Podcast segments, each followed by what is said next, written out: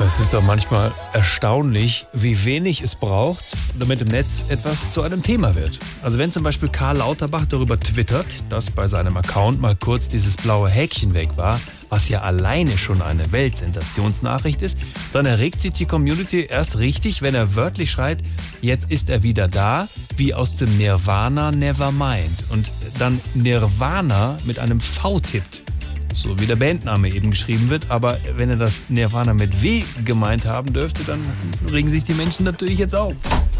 Ja, wobei das eigentlich völlig egal ist, weil das Nirvana mit W ja das gleiche ist wie das Nirvana mit W.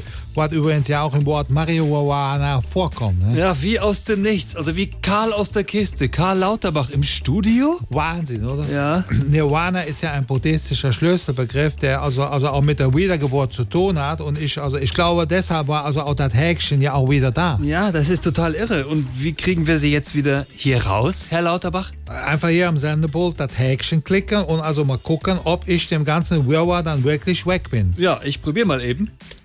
Na? Wieder da offenbar oder gar nicht wirklich weg. Jetzt aber, oder? War wohl nix. Klarer Fall von Reinkarnation. Ich lösche jetzt einfach Twitter komplett. Ja, bitte? Guten Tag, ich bin wieder da, wie aus dem Nirvana, jetzt als Warteschleife. Bitte bleiben Sie am Apparat. Ich bin wieder da, jetzt als Warteschleife. Bitte bleiben Sie am Apparat. SWR 3